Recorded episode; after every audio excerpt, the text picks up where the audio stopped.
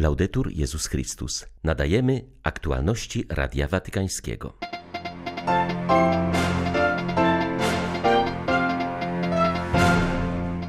Świeckość wiernych jest ubogaceniem Kościoła. Trzeba rozwijać ten dar i strzec się ryzyka klerykalizmu, powiedział papież do członków włoskiej akcji katolickiej.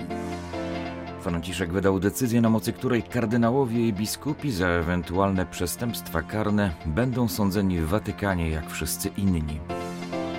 Ekspert od rozbrojenia uważa, że apele papieża to jedyny tak mocny i jednoznaczny międzynarodowy głos w tej sprawie. 30 kwietnia witają Państwa Krzysztof Bronk i ksiądz Krzysztof Ołdakowski. Zapraszamy na serwis informacyjny. Pandemia zniweczyła wiele naszych planów i zmusiła nas do konfrontacji z nieprzewidywalnym. Wymaga to od nas szczególnej uległości wobec Ducha Świętego i wierności ludziom naszych czasów, mówił papież podczas audiencji dla przedstawicieli włoskiej akcji katolickiej. Franciszek radził im, jak ma wyglądać działalność chrześcijańskiego laikatu w tym trudnym czasie. Papież przypomniał, że kiedy ewangelista Marek opisuje działalność rodzącego się Kościoła, podkreśla, że Pan współdziałał z apostołami i potwierdzał ich nauczanie znakami. Kto zatem działa? Ewangelia zapewnia nas, że działanie należy do Pana, to On ma na to wyłączność, idąc incognito przez nasze dzieje. Pamiętanie o tym nie zwalnia nas z odpowiedzialności, ale przywraca nam naszą tożsamość ucznia misjonarza. W rzeczywistości relacja Marka dodaje zaraz potem, że uczniowie wyruszyli natychmiast i głosili wszędzie. Pan działał, a uczniowie wyruszyli. Pamiętając jednak, że działanie należy do Pana, nie możemy nigdy stracić z oczu faktu, że to Duch Święty jest źródłem misji.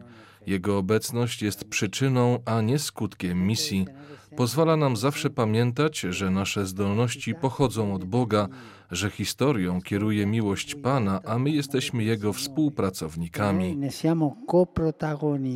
Papież zwrócił też uwagę członkom akcji katolickiej, że zaangażowanie świeckich w życie Kościoła wiąże się z ryzykiem ich klerykalizacji, pokusą by chcieć robić to, co księża. Przypomniał zatem, że to właśnie świeckość wiernych jest ubogaceniem Kościoła. Na zakończenie Ojciec Święty wyjaśnił, na czym polega synodalność Kościoła. Podkreślił, że nie chodzi tu o przeglądanie się w lustrze, lecz o wspólne podążanie za Panem. Przyznał, że droga synodalna musi prowadzić do wyborów, które muszą wyrastać z rzeczywistości nie po to, aby zostawiać ją taką, jaka jest, lecz aby ją zmieniać według wizji Królestwa Bożego. I musimy być precyzyjni, kiedy mówimy o synodalności, o drodze synodalnej, o doświadczeniu synodalnym. To nie jest parlament. Synodalność nie jest zwoływaniem parlamentu. Synodalność to nie tylko omawianie problemów, różnych rzeczy, które są w społeczeństwie, to coś więcej. Synodalność nie jest poszukiwaniem większości, porozumienia co do rozwiązań duszpasterskich, które musimy podjąć. To nie jest synodalność. To jest katolicki parlament, być może, ale nie synodalność, ponieważ brakuje Ducha Świętego. Tym, co sprawia, że dyskusja, parlament, dociekania stają się synodalnością, jest obecność ducha. Modlitwa, milczenie, rozeznanie tego wszystkiego, czym się dzielimy, nie może być synodalności bez ducha, a nie ma ducha bez modlitwy.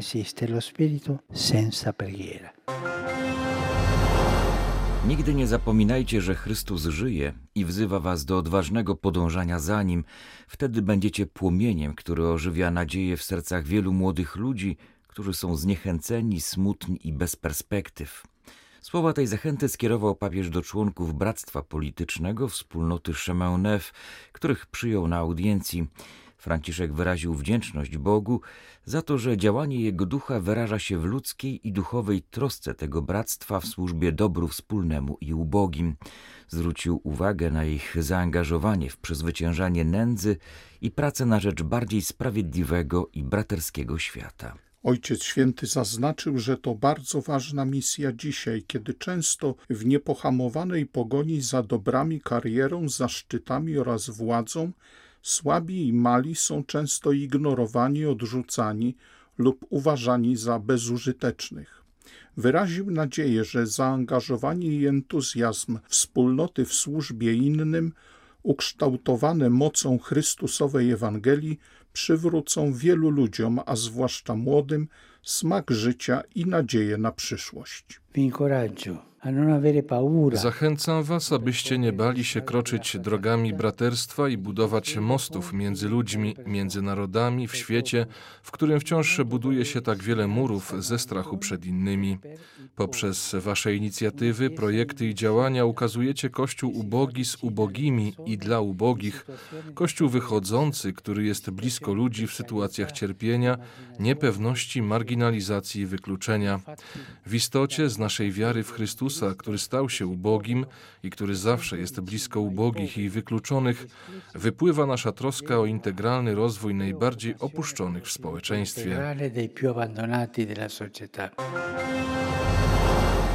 Kapelan oddziału covidowego jednego ze szpitali w Padwie napisał do papieża Franciszka list, w którym poinformował go, że coraz więcej pacjentów zakażonych koronawirusem ofiarowuje swoje cierpienia w intencji Ojca Świętego to ich sposób na walkę z bezsensem zła, podkreśla ksiądz Marco Galante. Kapłan zaznaczył, że dla osób przebywających na oddziale zakaźnym ofiarowanie swojego krzyża w intencji Kościoła i jego pasterza nie oznacza zrobienia czegoś wyjątkowego. Nie chodzi o to, żeby jeszcze bardziej pokutować czy padać na kolana, ale powierzyć swój ból Bogu dla większego dobra, zaznacza ksiądz Marko, który wkrótce po wysłaniu listu odebrał telefon z domu świętej Marty.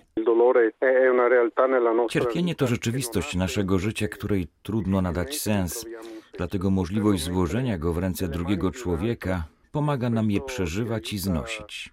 Postanowiłem napisać do Franciszka, Jakież było moje zdziwienie, gdy okazało się, że nie tylko otrzymał mój list, ale do mnie zadzwonił.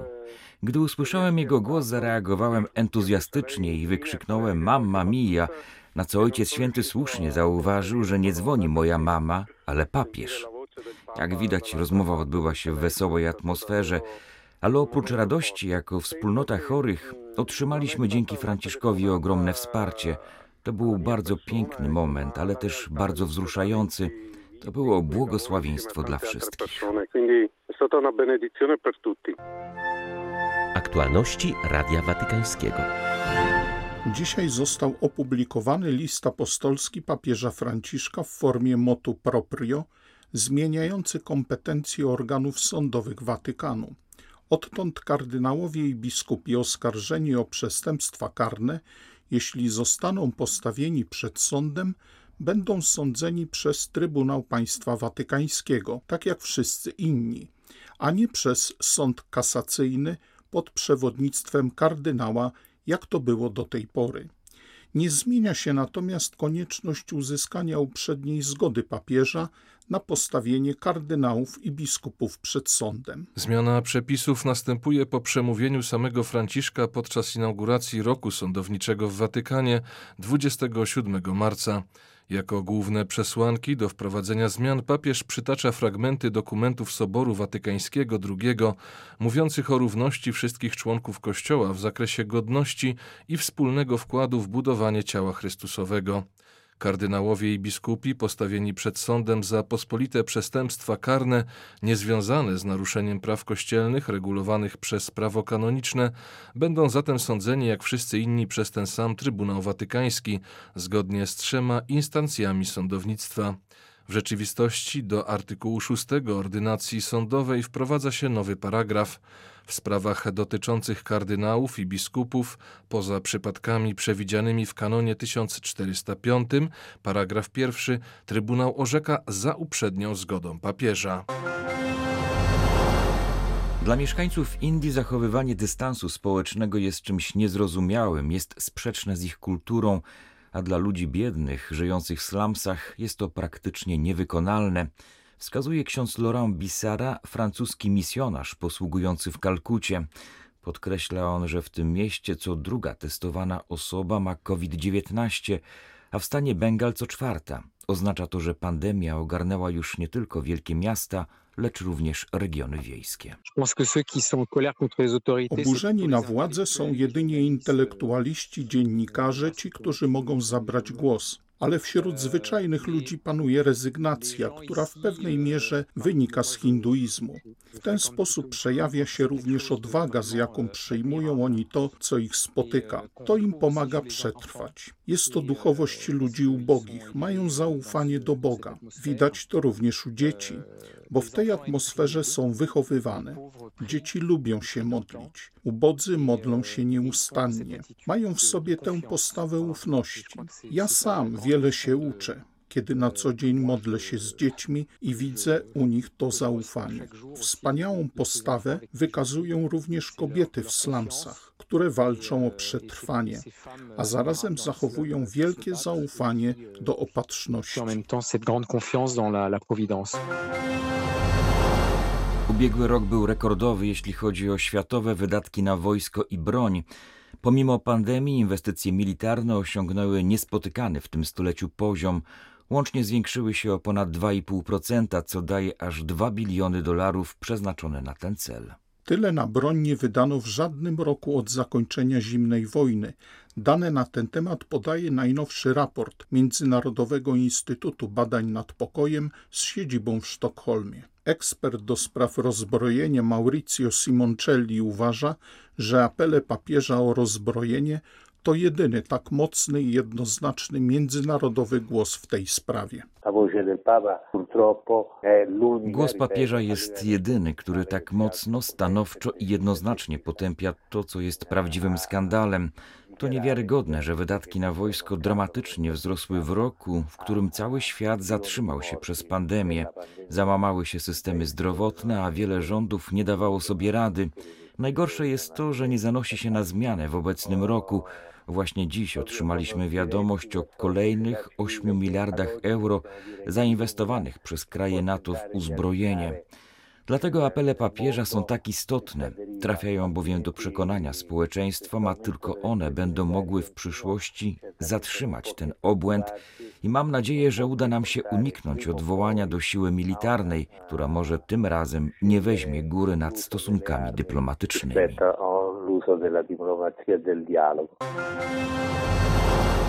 Testament życiowy, edukacja oraz zapobieganie nadużyciom względem nieletnich to najważniejsze tematy wiosennej sesji plenarnej Episkopatu Hiszpanii. Biskupi nakreślili też nowy plan duszpasterski nastawiony na ewangelizację w zmieniającym się społeczeństwie. Potrzebne jest nawrócenie duszpasterskie, rozeznanie i synodalność. To są trzy główne elementy, które leżą u podstaw i motywują działalność ewangelizacyjną. Pozostają w jedności z papieżem Franciszkiem i Kościołem powszechnym. Nowy plan proponuje cztery kierunki działania. Pierwsze głoszenie Ewangelii, towarzyszenie osobom, misyjna obecność w życiu publicznym i procesy formacyjne, podkreślił biskup Arguello. Episkopat, życie zakonne oraz instytucje świeckie pracują razem, aby nie dochodziło do wykorzystania nieletnich, ofiarują pomoc ofiarom i apelują o konkretne środki, aby położyć kres temu dramatowi w hiszpańskim społeczeństwie. Jeśli chodzi o Kościół, to odnotowano 220 przypadków wykorzystania nieletnich w ciągu ostatniego dwudziestolecia. Z Madrytu dla Radia Watykańskiego ojciec Marek Raczkiewicz, redemptorysta. Były to aktualności Radia Watykańskiego. Laudetur Jezus Chrystus.